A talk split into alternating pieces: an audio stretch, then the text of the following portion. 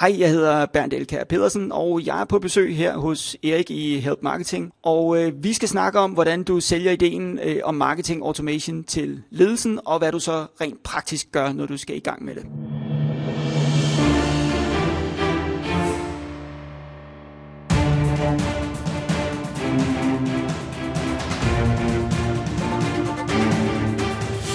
Det her er Help Marketing podcasten, lavet for dig, der arbejder med digital marketing, salg og ledelse, og som gerne vil opnå succes ved at hjælpe andre. Jeg hedder Xings, og Help Marketing producerer som min virksomhed, som hedder Nokmar. Det er afsnit nummer 174 af Help Marketing, vi skal lytte til i dag, og det er med Bernd Elkjær, som også var på besøg sidste gang, så vi taler igen marketing automation. Fokus med Help Marketing er, at vi skal blive bedre til at hjælpe hinanden, fordi det er den absolut bedste måde at skabe succes for sig selv, men også for andre på, baseret på værdifulde relationer. Og vi hopper direkte til ugens marketingværktøj, som er Google Analytics Academy.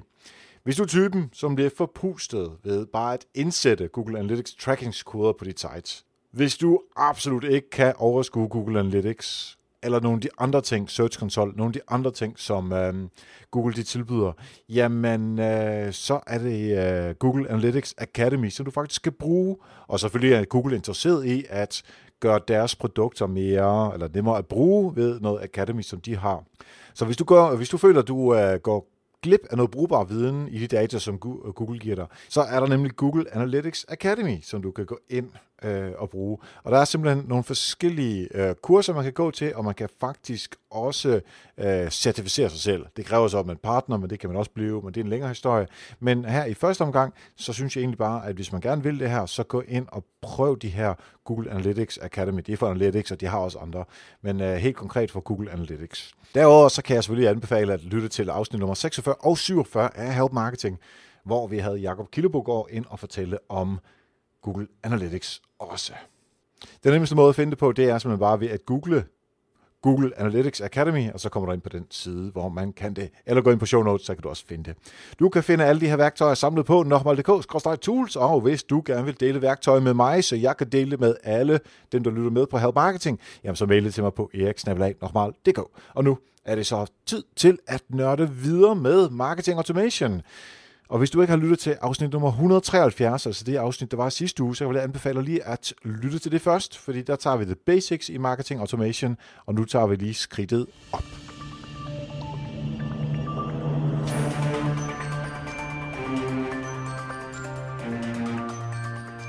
Yes, så sidder vi her igen sammen med Bernd Elke her Pedersen, øh, som er forfatter til Marketing Automation-bogen. Velkommen tilbage, er så glad for, at du også er der her en uge efter, at, øhm, at vi snakker sammen sidst. Mange tak. Hvad er det nu, du laver til dagligt? Jamen til dagligt, der øh, er jeg marketingchef i et IT-firma, hvor at jeg øh, selv får lov til at have fingrene helt nede i øh, suppedasen, og ellers så er min baggrund jo, at jeg har været konsulent ved et bureau øh, på marketing automation projekter gennem en del år. Så øh, det er jo noget af det, jeg bygger øh, erfaringen, og noget af det, vi skal snakke om her, bygger jo selvfølgelig på det. Ja, præcis. Og det er også dig, der er forfatter til uh, Marketing Automation-bogen. Det er det også, ja. Og den er jo lige nu her ved at udkomme uh, i en, er det en tredje udgave? Jeps, den, ja, det øh, og det er en øh, totalt omskrevet udgave nærmest. Det er jo sådan den faglige stolthed, der slår igennem, at øh, det må kunne gøres bedre.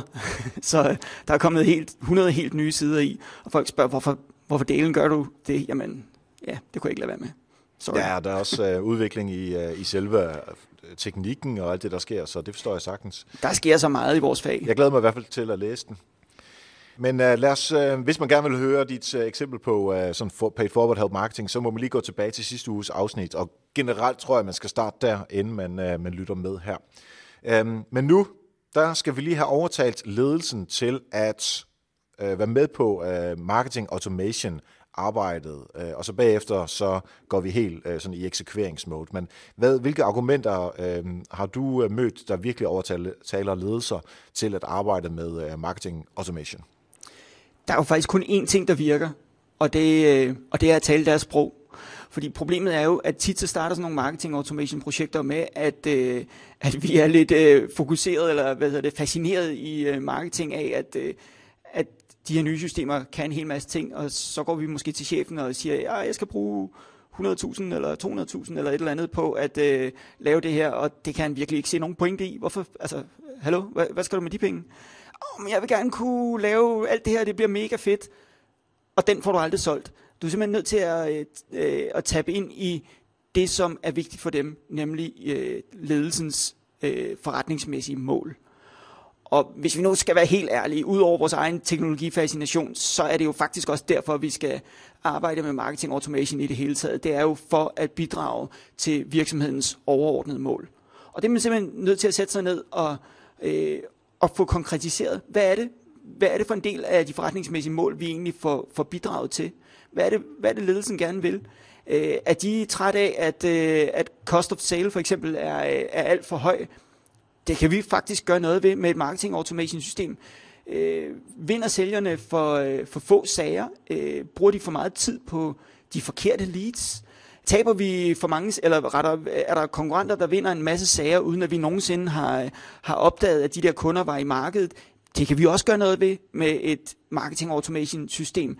Øhm, så så der, er, der er masser af muligheder for at bidrage til de forretningsmæssige mål det er bare der, man er nødt til at starte. Man er nødt til at se på, hvad det er, ledelsen gerne vil opnå. Så man er nødt til at, at se på marketing automation, ikke ud fra teknikken og alle de fede ting, man kan, og den tid, man måske selv kan spare, men simpelthen ud fra, hvad er det øh, af argumenter, som ledelsen øh, er lydhed over for. For i sidste ende er det dem, der sidder med pengene.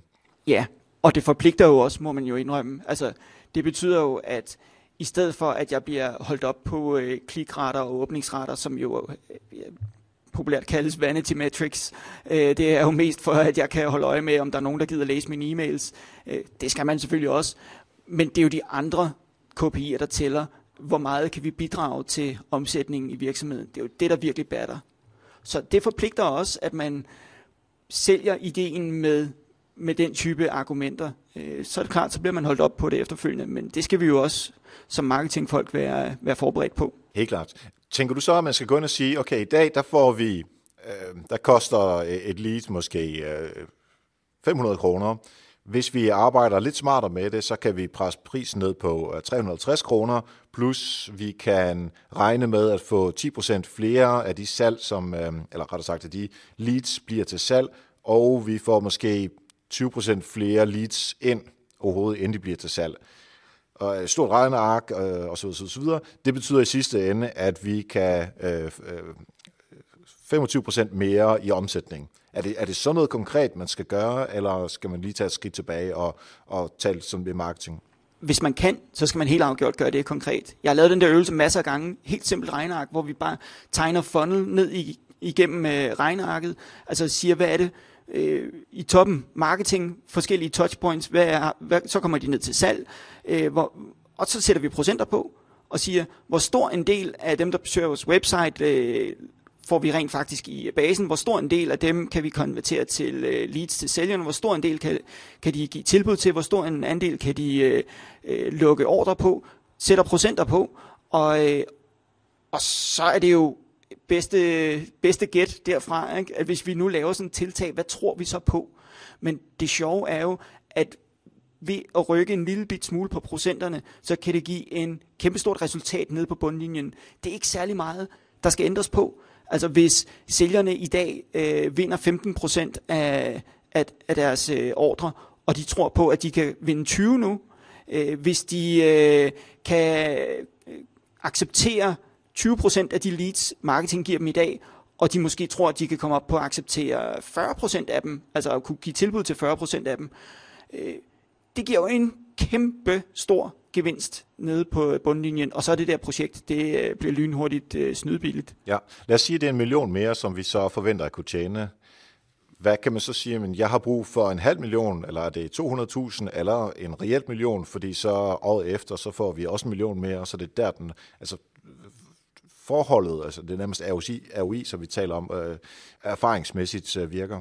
Altså, jeg tror helt ærligt, at lige så snart, at salgsledelsen og topledelsen kan se, at det her, det bidrager til toplinjevækst, det bidrager til, at øh, sælgerne bruger øh, deres energi meget mere øh, produktivt, øh, at cost of sale, som tit er noget af det, der virkelig, virkelig øh, gør ondt, øh, at, at den kan man sænke med det her, så bider de på lige med det samme. Fedt. Man skal have argumentet på plads, og gerne med nogle øh, gode, hårde ledelsestal. Lad os sige, at vi øh, har brugt dine gode råd nu her, og nu har vi overtaget ledelsen, øh, og vi er klar til at starte vores marketing automation projekt op.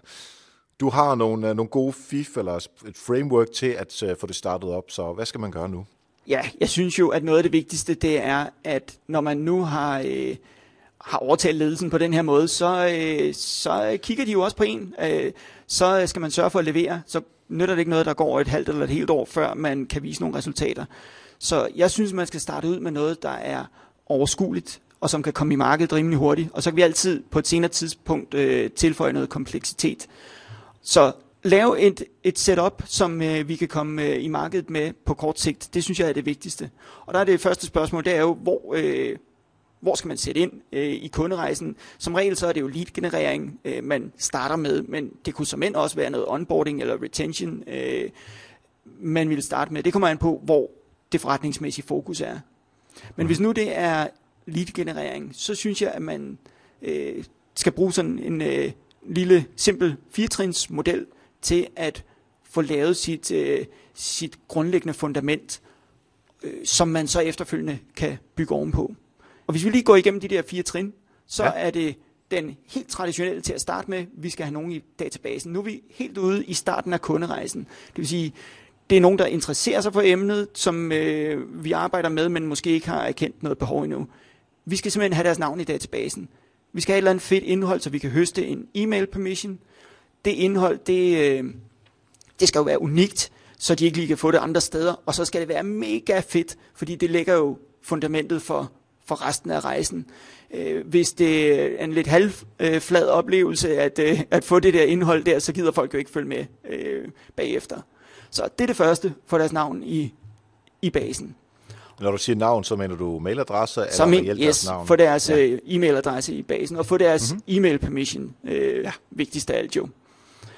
Og så, øh, og så laver vi trin 2, det er jo så at lave et lille øh, flow, hvor vi prøver at skabe noget værdi for kunden. Send en række e-mails ud, hvor vi ikke prøver at sælge noget, men simpelthen bare prøver at skabe noget værdi om det emne, vi nu har tiltrukket dem med. Og, øh, og den slutter vi så af med at prøve at, øh, prøve at sælge dem et eller andet.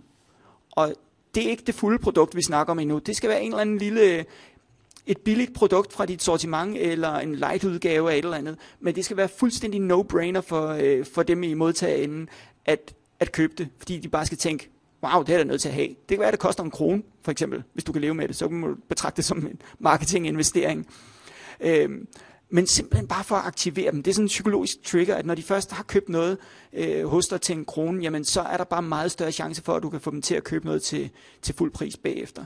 Så skab værdi, sælg dem et eller andet, øh, som er helt no-brainer for dem at øh, tage stilling til.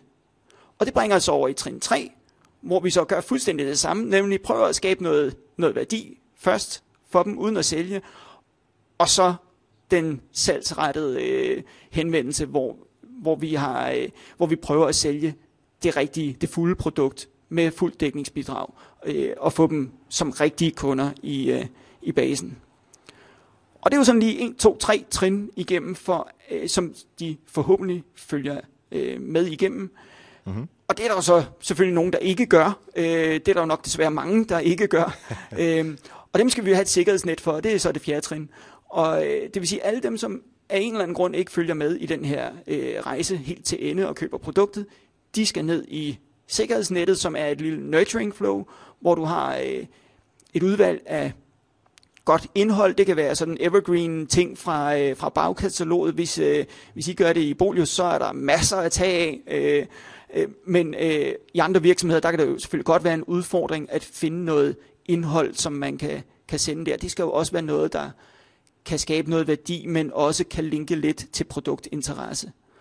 Og så skal systemet jo holde øje med, at hvis folk de interagerer med det, så putter den personen tilbage op i, i, øh, i flowet der, hvor man, hvor man nu var nået til i, øh, i salgsflowet. Det vil sige, hvis I har taget etteren, men de har ikke købt det her til en 10'er eller til en krone, øh, og de er faldet, mere eller mindre faldet ud. Vi har ikke hørt fra dem i nogle måneder, og de har ikke øh, sagt ja.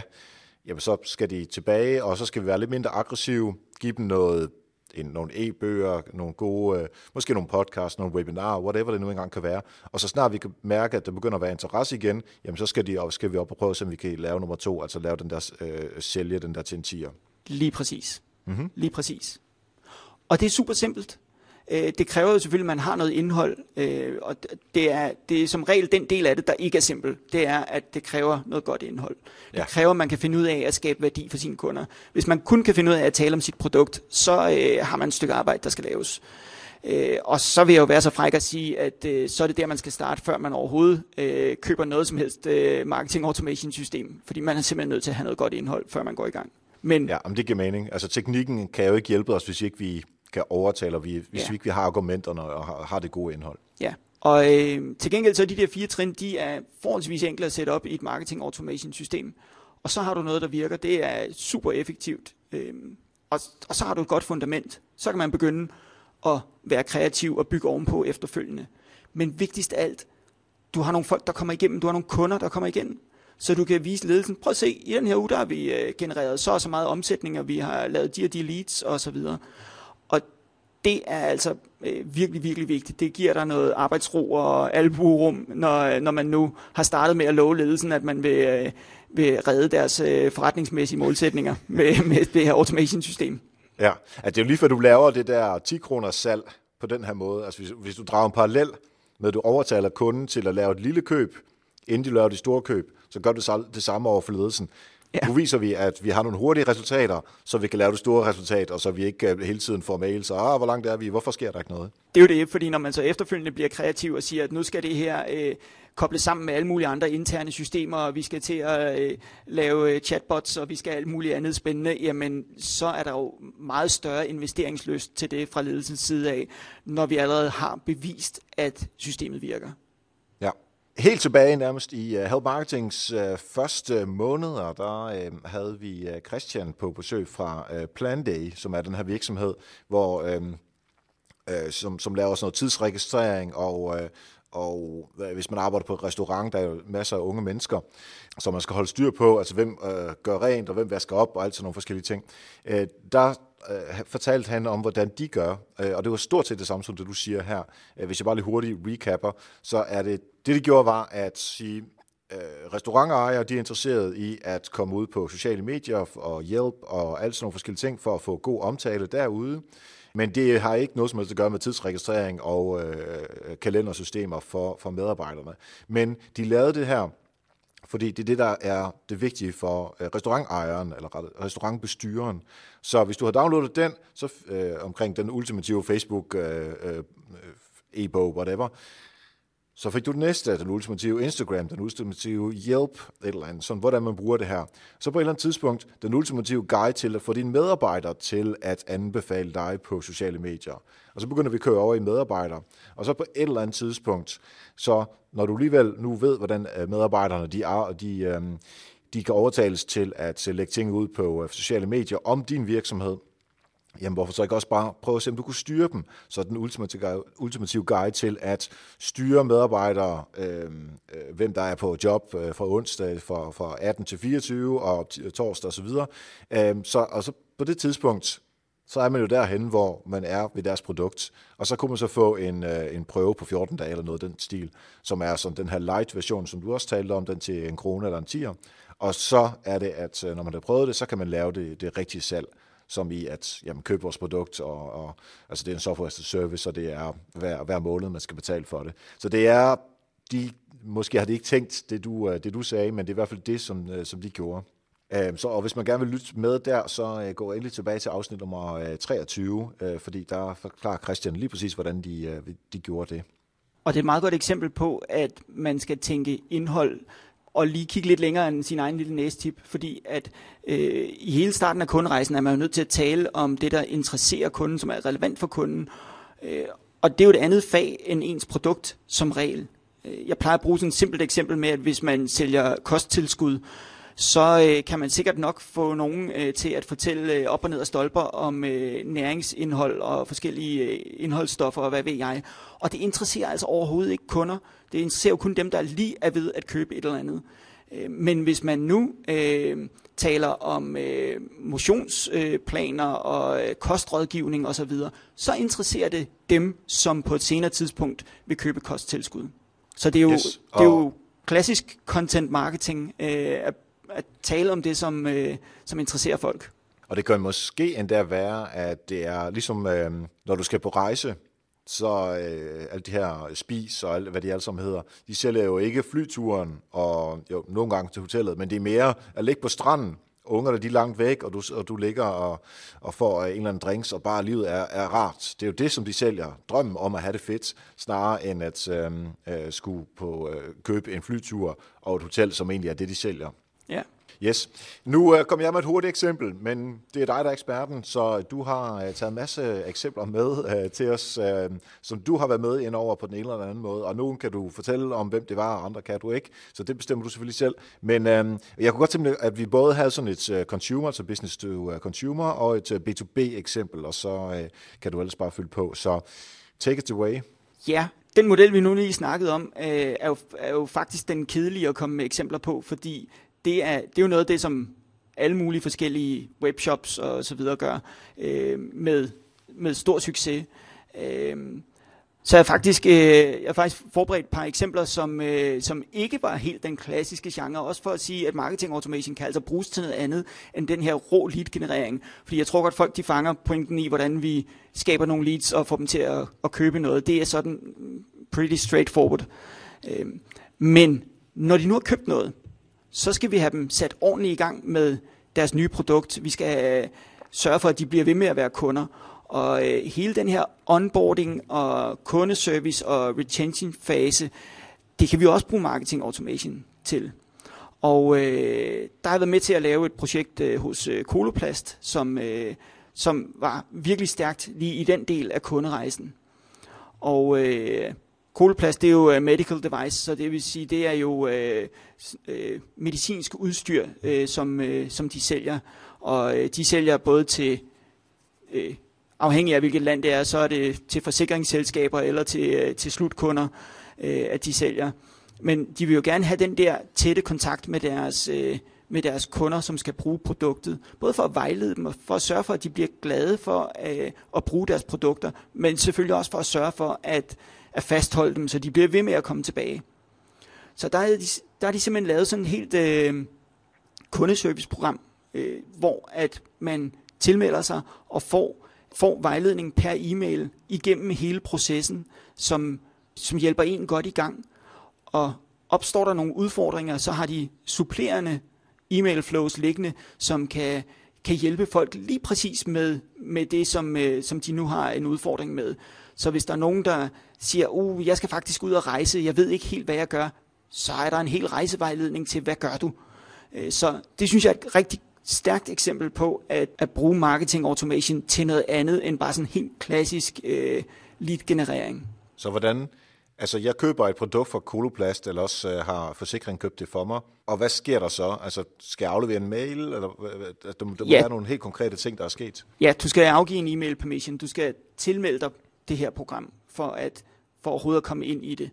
Og, øh, og det vil folk faktisk gerne, fordi at de har brug for den hjælp. Det er jo sådan, at det kan godt være svært at få specialiseret hjælp til lige præcis den type produkt, du nu køber. Fordi når du sidder over for, altså hvis, i nogle lande, hvor det er forsikringsselskaber, der styrer det, der, øh, tænker jeg, der er der ikke en helt stor øh, sådan, øh, øh, lægefaglig hjælp at, at hente. Øh, men sidder du over for et eller andet sundhedspersonale et sted, så er det jo ikke sikkert, at de lige kan fortælle dig alt muligt om produktet, og det er bestemt ikke øh, sikkert, at de har tid til at hjælpe dig med alle de små spørgsmål, du måtte have i dagligdagen. Og der er sådan et automatiseret kundeserviceprogram jo øh, noget, kunderne rent faktisk meget gerne vil have. Det er brugbart for dem, og det er personaliseret, så når jeg har øh, købt variant 32 af deres produkt, så handler de e-mails, man får om det, lige præcis om den variant af produktet, jeg har købt. Så, så alt, både i forklaringer og i billeder, handler sådan set om min situation. Og, og det er jo en type personalisering, man overhovedet ikke kan udføre øh, som en eller anden tilfældig øh, sundhedsfaglig øh, medarbejder et sted i et andet land hvor du lige kommer med det her produkt og siger, det er det her, jeg bruger. Nå, er det det? Det ved jeg ikke noget om, siger de så. Så, så det er virkelig stærkt at kunne levere den, den type service. Og også fordi mange af de her produkter, altså det er sådan noget inkontinens og stomiposer og, og sådan nogle ting, som man måske ikke, øh, altså det er nok ikke det, man råber allerhøjst om, at, at det er det, man har. Så, så er det jo meget rart, at man kan få, ikke anonymt, men i hvert fald, man kan få noget, som er 100% til mig, fordi det er den her pose, som jeg bruger, og hvordan skal den sidde, og hvad skal man gøre, så som du siger, ud at rejse og sådan noget.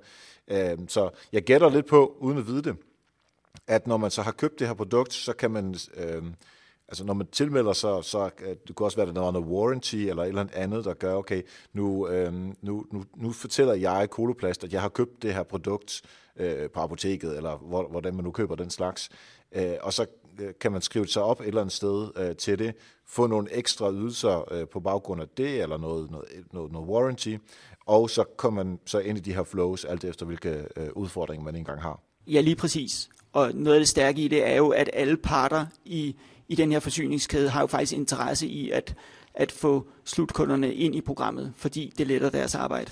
Ja, ja også, altså, både for Koloplast og for øh, brugeren er det, og for os som samfund, at øh, sygepersonalet ikke behøver at bruge så meget tid på det, fordi det kan vi automatisere. Ja. Fedt. Jamen, det er meget konkret, og det øh, kan man da øh, forstå, og det her i sig selv er det jo, handler det jo ikke om at få solgt flere, men mere om at få en god oplevelse med det produkt, man nu engang har, fået, har købt. Ja, det gør det, men retention handler jo i sidste ende også om salg. Fordi hvis du kan rigtigt. holde fast i kunderne, så bliver de ved med at købe dit produkt og er glad for det. Så anbefaler de det til andre. Så får du flere kunder. Så omsætning, det, altså så kan man jo vælge, om man vil have omsætning som sit øh, primære formål med at lave sådan et øh, onboarding flow, øh, eller om det bare er en, en dejlig sidegevinst. Men øh, det er jo helt afgjort en gevinst ved det også. Yes, super. Har du et, øh, sådan et mere business-to-business øh, eksempel? Egentlig så øh, den anden, jeg, jeg, jeg vil egentlig hellere fokusere lidt på kunderejsen, øh, ja. end øh, lige om det er B2B eller B2C, fordi at øh, jeg tænker egentlig, når i sidste ende, så er det jo så er det mennesker, vi handler med, og om det lige er virksomheder eller kunder, det er som regel lidt mindre vigtigt. Forudsætningen for det, vi snakker om, er jo, at der er en kunderejse, der strækker sig over et stykke tid. Og det kan man så sige, at øh, hvis det er hvis det er sådan fast moving consumer goods, at jeg bare køber en, øh, en sodavand i en øh, 7-Eleven, så er der ikke særlig meget kunderejse i det. Men lige så snart det er noget, der er lidt mere kunderejse i, så, så er det jo, vi har marketing automation på banen at, som, som en mulighed. Og jeg synes, nogle af de der oversete faser i kunderejsen er interessante at fokusere på. Der er en lige midt i, midt i det hele, som er sales enablement, som er øh, det, at marketing kan hjælpe sælgerne med deres arbejde. Totalt overset, og den synes jeg, at man kan gøre noget ved. Og, kan du lige definere, hvad er sales enablement? Ja, men det er jo sådan et fancy ord for, at uh, marketing uh, hjælper salg med at øge sandsynligheden for, at de kan lukke en ordre. Simpelthen bare okay. at give dem al den information til rådighed, som vi har. Fordi hvis vi har været igennem et længere forløb i marketing med en kunde, så, så ved vi jo en hel masse, og al den information skal vi jo gerne give videre til sælgeren, når, når øh, sælgeren har den første kontakt med kunden. Og det er sådan set ligegyldigt, om det er en B2B-sælger, eller om det er en sælger, der står ude i en butik. Det, det gælder, der gælder det samme jo. Og det er vi som regel utrolig dårlige til, som marketingfolk, at give den øh, sag videre. Vi sender et lead videre og siger, øh, der er et lead her, øh, de har øh, gjort det her på vores øh, website og fået en score på øh, 4,2 ud af 5. Øh, go hunt. Ja, ja. Og det første sælgeren gør, det er at sige, Nå, Dag, hvad, hvad er det, du vil have? Øh, hvad, ja. hvad kigger du efter? Og det er mega irriterende som kunde, at sælgeren ikke ved noget som helst om, hvad det er for en interaktion, man har haft med, med, med, med firmaet. Og, og det er vi simpelthen nødt til at gøre noget ved. Og der hørte jeg et godt eksempel fra, øh, fra Volvo, som øh, laver et pilotprojekt lige nu, lige præcis med at give sælgerne information, lave sales enablement. Og øh, hvis man går ind på, øh, på Volvos hjemmeside, så kan man jo, øh, så er der sådan en fin øh, lille virtuel ting, hvor man kan vælge, hvad for en, en, en model af deres biler vil man gerne have, og hvad for en farve skal den have, og hvad for et interiør, og hvilken motor og så videre. Og når man har bygget sin bil og kørt den rundt i 3D, og den ser mega fed ud, så den næste call to action, det er jo, at jeg kan, øh, kan booke en prøvetur. Og så foreslår den så, jamen der er en Volvo-forhandler lige hernede på, øh, på den her vej, øh, ikke så langt fra dig, og siger, yes, jeg vil gerne booke en prøvetur der, og jeg kommer på øh, lørdag. Det er super fint. Og når jeg så kommer ned øh, på lørdag, så typisk så er oplevelsen med sådan noget, det er jo, øh, ja, Dag, hvad var det for en bil, du skulle prøve? Øh, jamen, vi har ikke lige øh, den der... Øh, mm. Nå, var det, var det den model, du skulle prøve? Okay. Øh, uh, jeg har det altså ikke lige med den der motor der. Øh, okay. Og det er ikke nogen fed oplevelse. Det Volvo jo så kørt øh, pilotprojekt nu, det er jo, at sælgeren nede i butikken får en notifikation i god tid. På dagen, der står han med sin øh, tablet og har al information om, hvad jeg har gjort og hvad jeg har valgt. Fordi han ved jo lige præcis, hvad det er for en bil. Han har en mulighed for at skaffe en, øh, en bil, jeg kan prøve, øh, som minder mest muligt om den. Øh, han kan sige, hey, prøv en gang lige, øh, nu er det godt nok en blå, du kommer ud og kører i, men, men prøv lige at se en gang, jeg har en holdende herover, så du lige kan se den rigtige røde farve, som var den, du egentlig gerne ville have. Og det gør bare oplevelsen meget, meget, meget bedre som, for mig som kunde. Og det er jo faktisk også marketing automation, der ligger i bunden af det hele, som sørger for, at det kan lade sig gøre. Ja, fordi du har fået kunden til at øh, afgive sin behov og sine interesser øh, overfor marketing, øh, som så sikrer, at sælgeren også ved, hvad det er, at de er, uden at vedkommende så skal spørge igen. Fordi man siger, jeg ved jo, at du gerne vil have den i rød, og det skal være en super øh, motor osv., så, videre. så øh, ud og prøve den med det samme, og så er sandsynligheden for salg jo også øh, væsentligt højere. Ja, lige præcis. Fedt. Øh, og det betyder jo også, at vi reelt for marketing skal sælge. Nej, jo, vi skal sælge, men vi skal også snakke med sælgerne. Og vi skal også snakke med kundeservice, og det er måske nogle af de øh, ting, som marketing automation også kan være med til at dem op for, at vi bliver lidt mindre siloagtige og lidt mere øh, snakken på tværs af, af biksen, fordi øh, køberne kunden er jo ligeglad med, om det er salg, eller om det er marketing, eller om det er kundeservice, eller om det er direktøren, eller vedkommende, der gør rent, de snakker med. Det er jo virksomheden, man snakker med. Så den bør ligesom være, øh, altså der bør være en rød tråd igennem hele vejen. Ja, og, og jeg synes også, man skal være opmærksom på, at, at der er, er ved at være sådan lidt et skift i, i, øh, i forbrugernes holdning, at de føler sig ikke helt så overvåget mere, som de har gjort før det, at jeg har siddet og valgt en øh, bil og øh, valgt farve øh, på websitet, øh, det synes jeg faktisk bare, det er fed service, at sælgeren ved det, når jeg kommer derud. Og det, der virkelig irriterer kunder, det er, når de har fortalt noget, når de har givet en eller anden information, og så bliver den ikke brugt til noget. Det er simpelthen øh, dybt frustrerende for kunder. Så, så det skal man passe på med, at man ikke gør. Der er ved at ske en holdningsændring fra, at det ikke er så Big Brother-agtigt mere, men mere, at folk faktisk forventer, at vi bruger, som virksomhed bruger den information, vi har, øh, vi har opsamlet. Det gør sig især gældende for de lidt yngre generationer. De uh, lidt ældre kan måske stadig godt uh, føle sig lidt overvåget, så ja. man skal selvfølgelig passe på, at man ikke uh, fuldstændig freaker folk ud. Og det jeg håber også, det offentlige hører, lytter efter her. Fordi hvis jeg først har fortalt, hvem jeg er og mit CPR-nummer, de ved jo, hvem jeg er ud fra mit CPR-nummer. Så, så, og så skal jeg udfylde tre blanketter, og så skrive mit navn og min adresse og mit CPR-nummer og øh, min øjenfarve. Altså, altså alle de der ting, de ved, de er offentlige. Så come on, det... Øh, Anyway, var, sorry, var der, er en, så, øh, der er så mange gode eksempler. Altså, alle, der har prøvet at lege en bil, øh, ved jo, hvor frustrerende det er, at du har siddet ja. og tastet det hele ind på websitet, og når du så møder op i øh, lufthavnen og står der med kufferter og skrigende unger, så skal de kraftedme taste det hele ind igen. Eller ja. bedst af alt, så skal du først skrive det hele på en fysisk blanket, som sælgeren så skal have over, og så skal han sidde og taste det hele over, altså hvor tåbeligt ja. kan noget være. Og ja. det irriterer simpelthen folk i dag, det der med at skulle igennem flere, øh, flere omgange af, den samme, øh, af de samme informationer. Ja. Har du et eksempel på, eller nogle øh, anekdoter fra marketing automation projekter, som måske ikke helt var så øh, spidse, hvor der, hvor der gik noget øh, galt, uden at behøve at pege fingre af nogen, men også for at identificere, hvor er det, der gik galt til?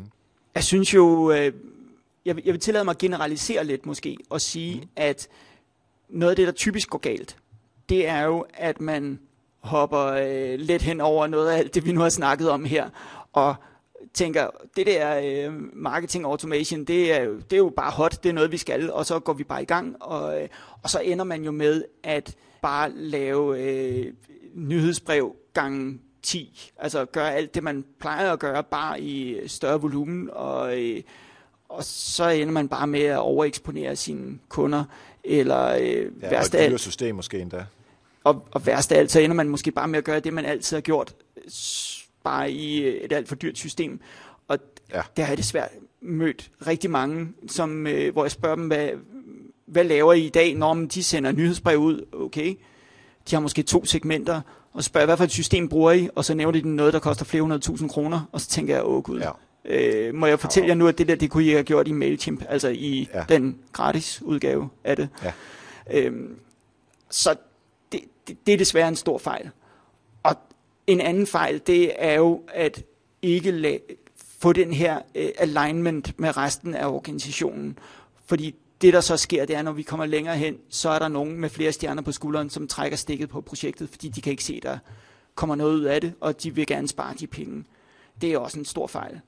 Så der er masser af ting, der kan gå galt. En ting, som typisk er lidt overset, det er kompetencerne i marketingafdelingen. Mm. Nu må lige fejle lidt for egen dør og sige, øh, hvis vi går fra at øh, lave nyhedsbreve, det kan være, at vi har nogen, der er super gode til at skrive øh, storytelling og alt muligt, men når vi bevæger os ind i marketing automation, så skal man have nogle organisatoriske egenskaber. Man skal kunne håndtere en kunderejse.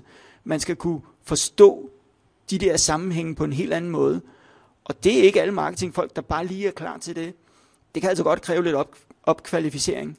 Eller ja. at man supplerer med en anden type medarbejder. Mm-hmm.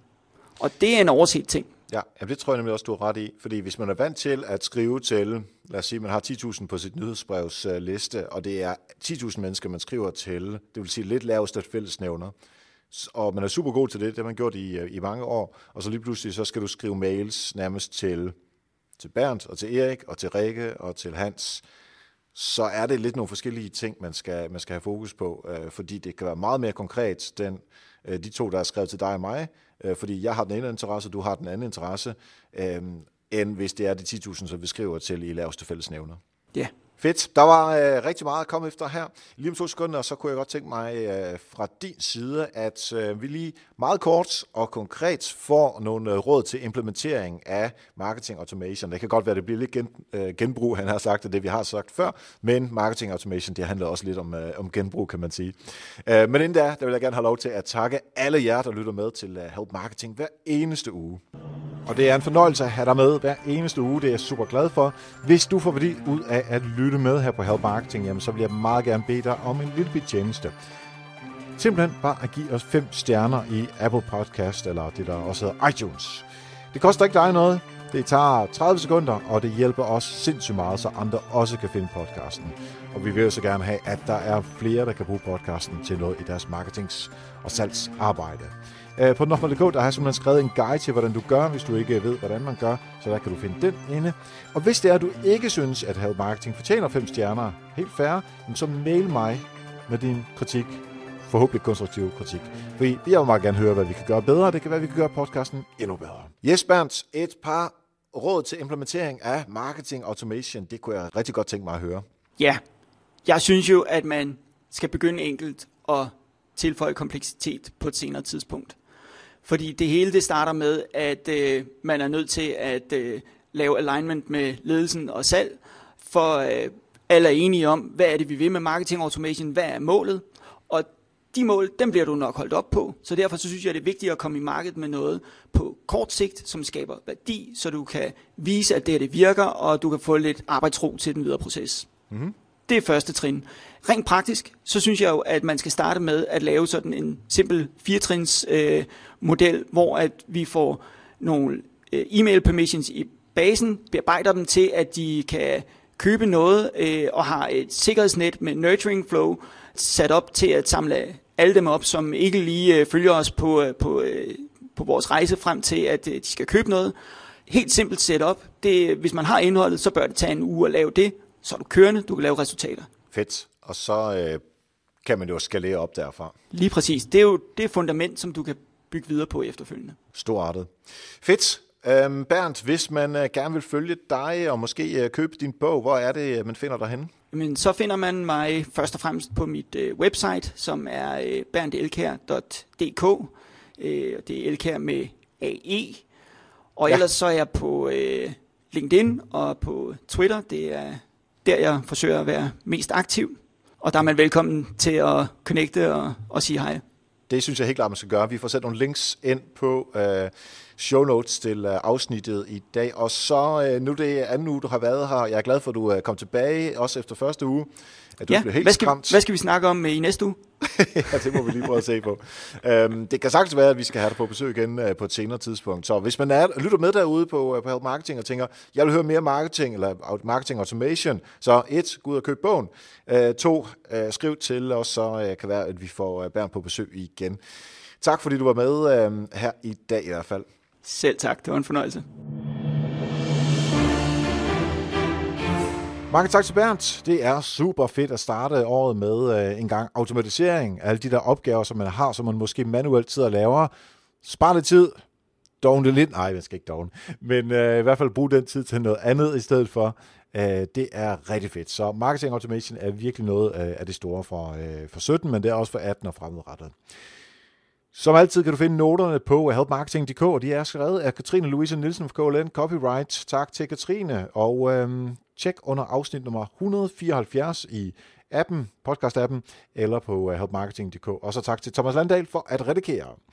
Help Marketing Historie. Hvad skete der for 100 uger siden her i Help Marketing? Jamen, der havde vi selveste Grimjur Fjeldstad på besøg. På det tidspunkt var han Innovation Manager hos Eko.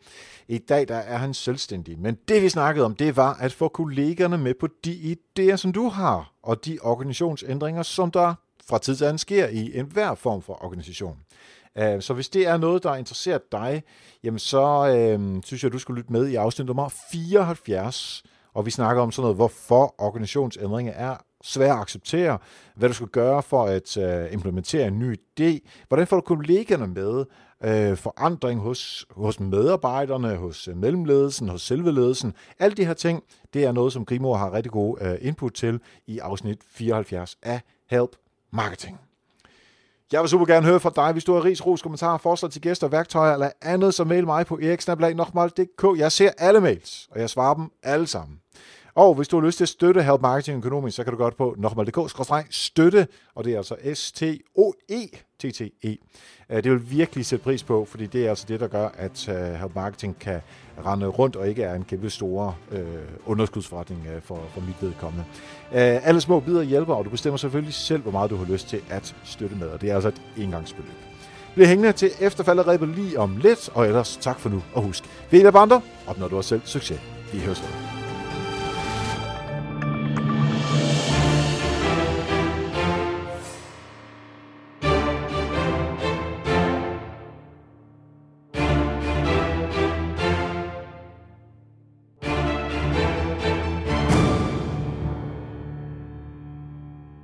Ja, så, så er det tid til efter falderæbet, og jeg er simpelthen faldet over en øh, super interessant artikel på det, der hedder techinasia.com, øh, og det er simpelthen WeChat-historien.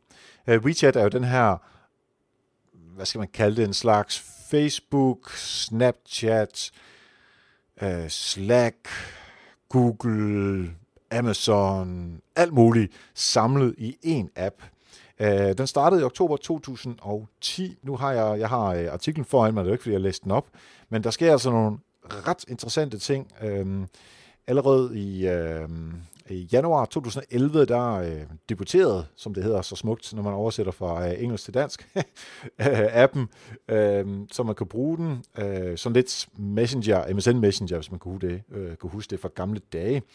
Øh, i uh, august 2011, der tilføjer de så videomuligheder, og i øh, marts 2012, altså lidt over et år senere, der har de 100 millioner registrerede brugere. I juni 2012, der tilføjer de også India, altså de åbner i India, og det er også et stort marked, øh, kan man sige. Øh, juli 2012, altså en måned senere, der er det voice og video, som også øh, bliver inkluderet som i øh, kald, man kan lave derinde. Øh, Øh, og så er der så er der krig øh, i juli 2012. Alibaba, som er øh, den her øh, konkurrent til, øh, til øh, Amazon øh, og Google for så vidt også i øh, hvad hedder det, øh, Kina, de øh, prøver at se, om de kan simpelthen øh, ja, gøre livet svært for WeChat øh, ved at øh, lave en øh, konkurrent, men øh, det virkede altså ikke synderligt godt. Fordi øh, ja, altså WeChat var ikke til at stoppe. De begyndte med øh, QR-koder i, øh, i 2012 også, og det synes vi altså måske herover er lidt fjern, øh, mærkeligt. Men ifølge den her artikel, der er Kina altså fyldt med QR-koder på grund af WeChat. Der blev også sænket op med øh, Facebook og Twitter, Så I kan mærke, at det bliver blevet større og større, øh, den her WeChat, øh, som så i september 2012 rammer 200 millioner brugere. Øh, så der sker altså øh, rigtig, rigtig meget. BlackBerry kommer også med ind over i øh, slutningen af 2012. Det er ligegyldigt nu, men på det tidspunkt var BlackBerry stadigvæk øh, øh, relevant. Det er det ikke så meget mere. Øh, så sker der lidt nogle problemer i øh, starten af 13, hvor øh, man finder ud af, at WeChat faktisk laver censur på brugerne. Og det gør det faktisk stadigvæk den dag i dag. Det er jo trods alt Kina, og der må man ikke det hele jo. Men det er altså ikke nok til, at, at der sker noget stop, fordi der er 300 millioner brugere i januar 2013. Man går efter Indonesia øh, i øh, februar 2013, og man begynder også at gå efter Thailand i, øh, i maj 13. 190 millioner aktive brugere om måneden, det er det, som de har i maj 2013. Og så, øh, altså, så kommer kendiserne også med. Øh, Messi fra fodbold, øh, der han blev brugt i noget reklame derindefra. Så sker der igen noget på den tekniske front, som er i august 2013, hvor øh, gambling og øh, betalingsmuligheder, det er noget, som man inkluderer i WeChat. Og det er her, jeg tror altså virkelig, der kommer til at gøre en kæmpe, kæmpe forskel. Fordi det er nu, at man kan begynde at betale med den her øh, chat-app, som virkelig har mange brugere. Øhm, og en af de første ting, der sker i øh, september 2013, det er, at du kan begynde at betale i øh, øh, vending machines, altså hvor man køber øh, altså slikautomat og sodavandsautomat osv. Så, så der kan du altså begynde at købe øh, noget øh, øh, for første gang. Så er der den her øh, virksomhed, der hedder Xiaomi, som øh, i november 2013 øh, begynder at sælge deres mobiltelefoner. Altså det er sådan en, en kinesisk konkurrent til øh, Samsung og Apple osv. Øh, de sælger 10, på 10 minutter sælger de 150.000 telefoner på selveste WeChat. Kun på WeChat på 10 minutter. Så i 14, øh, januar i 14, der øh, tilføjer de øh, taximuligheder, taxi-muligheder, ligesom vi kender det fra Uber. Og øhm, så er det, at de der i maj 2014 bliver lavet det, der hedder WeChat Stores, altså simpelthen, hvor man kan lave en butik ind i WeChat. Ligesom man har en webbutik her på internettet, så kan man også gøre det i, øh, i WeChat. Der er vi jo derhen, at de igen kan bruge den her betalingsmulighed, og så er der øh, andre virksomheder, som kan bygge ovenpå det her fundament af, af WeChat. SMS er som der står her, næsten ved uddø i 2014 i juni på grund af øh, øh, WeChat. Og i samme måned, der øh, tilføjer de så den her mulighed for at overføre penge, ligesom vi kan med Mobile Pay. Um, så der er de langt foran øh, os. Og så er det, at øh, man begynder at lave noget, hvor, øh, hvor det egentlig ikke er, man, man har ikke brug for apps mere som så, fordi man har den her butik derinde, og noget, som er sådan meget hurtigt øh, kan, kan starte, så, det, det, øh, så hvis du laver en startup, så kan du egentlig bare lave den i WeChat. Øh, og det er selvfølgelig også noget, hvor igen, der er andre, der bygger ovenpå, hvilket gør, at fundamentet og hele platformen bliver endnu stærkere. Store brands begynder at købe ads derinde, ligesom øh, øh, AdWords og øh, Facebook-annoncering, så nu er det ikke bare at sælge noget, men nu begynder man også at annoncere, fordi der er så mange mennesker derinde. Så i øh, marts 2015, så er der simpelthen en halv milliard mennesker, som øh, bruger WeChat om måneden, så det er altså godt nok mange. Så i marts 2015, der bliver Uber blokeret, fordi øh, Tencent, altså det er dem, der ejer WeChat, nu bliver det lidt øh, besværligt, men altså de har en, en, øh, en, en økonomisk interesse i en øh, rival til Uber, som hedder Didi. Øh, Øh, så derfor smed man Uber ud, og ja, altså Uber kommer tilbage igen, men så bliver det smidt ud igen. Så der er noget, øh, noget kamp imellem de her. Der bliver stadigvæk censorship, altså vi er stadigvæk censureret forskellige ting, for det er stadigvæk Kina, men på trods af det, så sker der altså virkelig meget inden for øh, øh, WeChat. Faktisk sker der det i januar 16, at der er nogle øh, domstole, som simpelthen begynder at øh, bruge WeChat til at øh, formidle Øh, øh, billeder og andet, som, som de kan bruge i deres øh, øh, de der trials, der er. Så i februar 16, så sker der det, at øh, WeChat finder ud af, at øh, de kinesere, som bruger WeChat, de faktisk også tager på besøg i andre dele af verden. Og de penge, som de bruger der, dem vil de også gerne have fat i.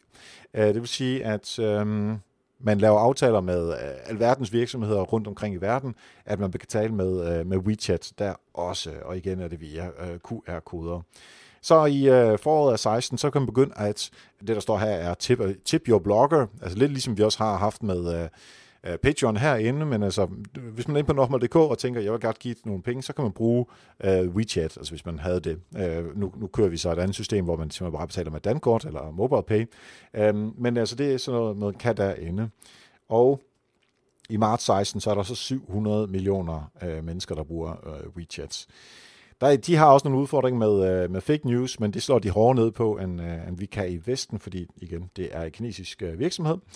2016 oktober, der øh, kan man simpelthen øh, lege cykler via WeChat, altså cykler, som står rundt omkring. Så det er også noget, som vi kender øh, herfra, måske ikke lige med en app. Øh, og øh, april 2017, der øh, kan man simpelthen lade sin, øh, sin penge, eller sin, øh, sin punkt være derhjemme, står der i hvert fald her. 85% af WeChat-brugere øh, betaler i butikker med WeChat. Og det er helt vildt. Altså, det er nærmest halvdelen af alle dem, der har WeChat, de betaler i butikker med WeChat. Og det er jo grotesk så stort det er. Og det er på det tidspunkt 900 millioner øh, brugere. Øhm, de har sådan en lille udfordring med den der, der grund til, at jeg sagde det med bloggerne, det er, det at Apple bliver træt af, at de ikke får deres normale 30%. Så der er WeChat og Apple, de får en, øh, de, de er lige over slås. Senere hen, så finder de så ud af, at, øh, at ja, altså først giver WeChat så, man så giver Apple så bagefter. Øh, så, så den er på plads igen. Og i maj 17, der øh, bliver der så lanceret en søgemaskine øh, inde i WeChat, så der må også være noget, der hedder WeChat SEO, som man kan arbejde med. I 2017, i november, der er der næsten en milliard brugere af WeChat. I december 2017 kommer der så øh, spil med, altså en gaming derinde, og i øh, 2017 øh, december også, der øh, er der øh, en by i øh, Kina, som øh, simpelthen tillader, at man har sit ID-kort, altså sit sygesikringsbevis, ind i WeChat. Det, øh, det er helt crazy, så meget der, øh, der, øh, der sker her. Det kan være, at du ikke kan huske alt, hvad jeg lige har været igennem her, og det er heller ikke det vigtigste af det. Men jeg håber lidt, du fik fat i, at hvor meget der egentlig er sket på øh, blot de her øh, 7-8 år, hvor WeChat har været der fra at være overhovedet ikke eksisterer, til i dag har over en milliard brugere, og at øh, halvdelen af dem betaler med WeChat ude i butikkerne. Altså, det vil svare til, at halvdelen af alle danskere øh, eller mindre begyndt at betale med øh, uh, MobilePay her i Danmark. Og der er vi absolut ikke. Men ikke nok med det, også at de brugt, i stedet for Google, brugt WeChat, i hvert fald når man søger derinde, Facebook og Messenger osv., at det heller ikke var særlig stort, at det også var øh, WeChat, Øh, så de har virkelig fingrene i rigtig, rigtig meget. Og det viser sig bare, at hvis man, hvis man tror på en dag, og man er god til at eksekvere den, og folk er, er med på at bruge det, og andre virksomheder er med på at bygge platform, så kommer man altså rigtig, rigtig langt. På det tidspunkt, jeg, jeg har en kammerat, der bor i Kina, øh, som lige er blevet far derovre med, øh, med øh, sin kinesiske kone. Jeg skal over besøge dem på et eller andet tidspunkt, og det glæder mig rigtig meget til at prøve at se, hvordan øh, det her det fungerer.